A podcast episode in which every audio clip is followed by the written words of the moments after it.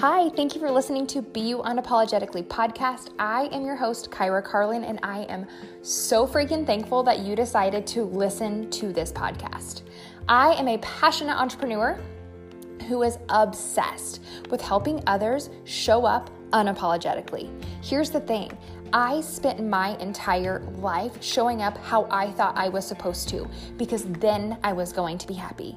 It was once I realized that when I would show up as myself, unapologetically, that I was going to start finding my passion and my purpose, which was helping others do the same. I take my job very seriously with helping you through my life tips, my life tricks that I have had, and some stories and rants that you're going to hear along the way. I just want to thank you for listening to Be You Unapologetically podcast, because this is what's changed my life.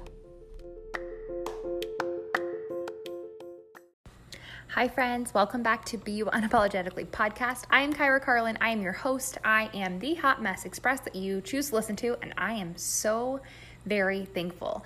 Um, that kind of, I think every time I'm like, okay, that brings up the next topic, but that's what the topic I want to talk about is. You guys know the podcast name of this is Be You Unapologetically. But I think sometimes we forget that part. We forget that who we are, what we want, what we need, what we love is okay. Like, like literally, do you hear me say that? It is okay. It is enough. It is good. It is worthy. It is the best thing, right? Like, I don't care if you love the smell of lavender, but everybody else seems to want fruit punch, and you just think that, well, everybody else wants fruit punch. I guess I better want fruit punch. I want to talk really about changing or modeling who you are as an empath in order to make someone else feel better.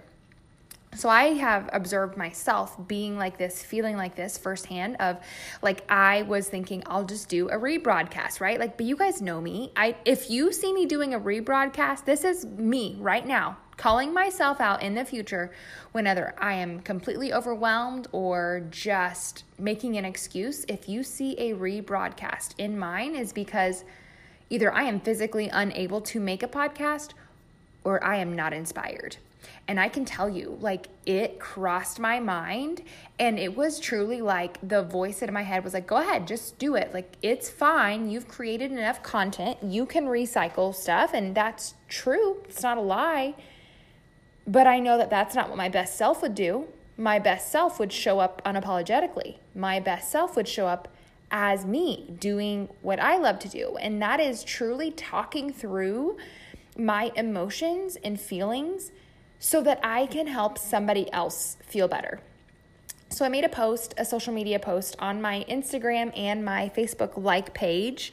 If you guys do not follow me on social, it's Kyra underscore Carlin on Instagram, and then Kyra L T Fitness on Facebook.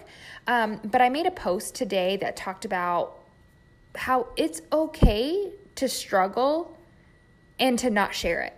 Because if you are somebody who has a business or somebody who lives their life on social, like, you truly are a lifestyle quote, quote, blogger, because you share your life, your successes, your struggles, everything you're going through. Like, if someone who watches you daily can tell you what you've been doing the day before, then you're a lifestyle blogger. I want to tell you that and take ownership of that, because that is your truth. Um, but if you are like that, if you do live your life on social, if you do work your business on social, then you know how hard it is to feel your feelings, because in my sense, in my job, I feel the need of almost like movie making or picture making what I am going through. Like, there is not a time where I'm going through something, struggling with something, successful at something, like a moment in my life where I don't feel like, how can I share this? Because I want to always be bringing like the best content, to be relatable, to show you that I go through the same things you're going through. And I have never found that I didn't want to share something until right now. And nothing annoys me more when people are like, I'm going to talk about it, but I'm actually not going to talk about it. And I never understood it until now. And maybe you're listening and you're like, this is annoying me. Sister, I need you to know something. it is actually harder for those of us who are empaths and those who are people pleasers to not share everything, because we want you to feel valued and we want to feel valued in return. And I had my team call tonight on Monday nights. I always have one, and you guys normally are, that's how my routine goes. Like, I get my kids to bed, get them ready, come downstairs, do my team call, do my podcast, and then I get my stuff prepped for the next day. And team call tonight, thank the freaking heavens, was planned for one of my friends, Lauren. She is another coach in the network, speaking on our call, and she talked about community. Community. She talked about creating what you crave. And I was just like, it is amazing to me that that's what she's talking about, because I just started talking about that with you guys, with my social, like with everything, creating what you crave. And it's the realization that it's so easy to show up for others because you feel like you can put yourself on the back burner because you know you'll always be there. If you guys have not, if you have not listened to I Love Me by Demi Lovato, pause this, like literally pause this podcast and go listen to it. Google it, YouTube it, Spotify, iTunes, I don't care. Go listen to it. And I had been told to listen, like since it released, I was told, listen to it, listen to it, listen to it. And I just, I'm like, okay, great. Like I love Demi. She's a great, like all the things, right? Then I literally looked up the lyrics, and I that's not like me. I normally would just listen to a song, but I looked up the lyrics and it had me in tears, just that part alone. And then I turned the song on, and it was that feeling of like, how many times will you show up for others in any way, shape, or form in order to feel like you're valued, in order to feel like you're enough, in order to get that pat on the back, in order to get that gold star? Like, how many times in your life are you showing up like that? And it was like, I preach self-love. I preach being strong. I preach showing up as you. And it was like, I haven't been doing that.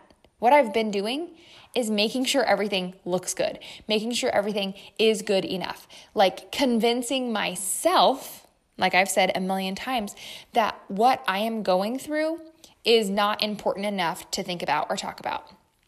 And she says, like, her words, I wonder when I love me is enough. And reading it, it like hit like a ton of bricks. Because when's the last time you showed up for yourself? When's the last time that your goals were important to you? When's the last time that you spent time genuinely on you? Not cleaning the kitchen because it makes you feel better, because yeah, it does make you feel better, but it's still benefiting other people. When's the last time you genuinely showed up for yourself versus showing up of how someone else needed you to? Because they need you to act this way. They need you to be this person because that's what's going to help them. That's what's going to make them feel better. And my question to you is, but when is your turn? When do you get to have that feeling? When do you get to feel like you're enough? And when I was thinking about this week's podcast, I'm like, well, I'm going through a lot. I'm, you know, I'm struggling. I can't bring them content right now because I don't have an answer for everything. No, you're right. I, you know, I don't. I could have done a rebroadcast, but here's the realization is that the people that maybe you look up to, people that you like put on a pedestal, like, you know, big, big names, I want to tell you something right now. They struggle. They struggle through maybe different things than you do, but it's still their everyday life. And one of the biggest questions that I get asked is like, you know, when did you stop having negative thoughts? When did you stop having, you know, negative self-talk? When did you stop procrastinating? When did you stop? Like all of these, what we would call negative actions or negative thoughts. When did you stop that? And it's like, never. I never stopped doing that. I never stopped having negative thoughts. I never stopped, you know, not looking in the mirror and just having that instant split reaction of wanting to say something negative. But it's because of podcasts like this, of books, of things that I have listened to and consumed and content that I have created and watched and followed. It's those things that I have done to be proactive in the fact that I don't want to always feel that way.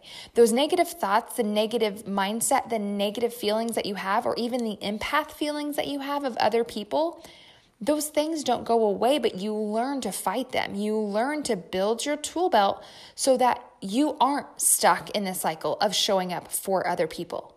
You get caught up in doing that, and you can recognize it and then move forward. You can recognize it and then change it. You can recognize it and do something about it. And I think that's the thing that we're forgetting that we're striving for. So many times we're striving for perfection. We're striving for showing up as a different person. We're striving to be a better us, when the realization is it's not that you show up as a better you. It's to show up as a smarter you, as a stronger you. You're not supposed to be better. You, nothing was wrong with you before. You probably didn't know any better. You didn't know that you were saying negative things. You didn't know that you were doing things that you shouldn't be doing. You didn't know that you were putting yourself on the back burner. Those are things you didn't know because you don't know what you don't know. But this is me telling you. If you are spending your time and your energy creating the kind of life that you want, you're doing yourself a disservice if you settle. And I take all of like all of this to come back to whenever I was thinking, like, just do a rebroadcast. It was like, that's settling. And I don't preach that. And I don't want to live that.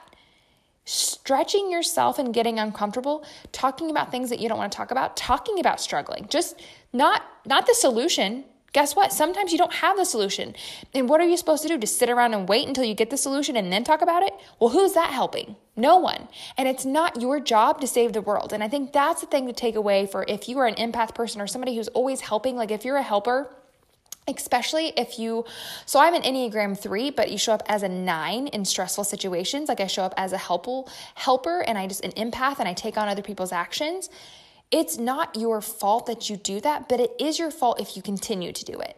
And I think that's something to take away from this is that you need to recognize when you feel that way and then do something about it versus continuing to go down the path of settling. Because what you'll find is five, six months, two years, ten years down the road, you've lived your life a way that you thought you were supposed to show up, and yet you've done nothing for yourself. So I want this, this season of, of my struggle right now, my season where I am in the learning seat, I am not necessarily in the teaching seat, to remind you that we all struggle. No one is, you know, biased from it or defeat. Like no one gets a pass. No one gets a hall pass for negative thoughts.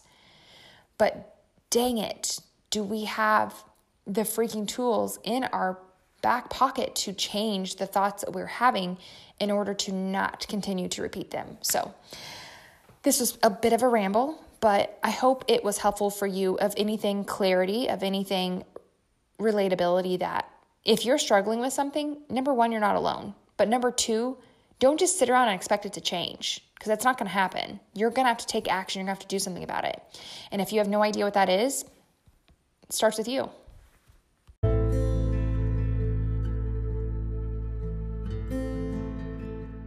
Thank you guys so much for listening to Be You Unapologetically podcast.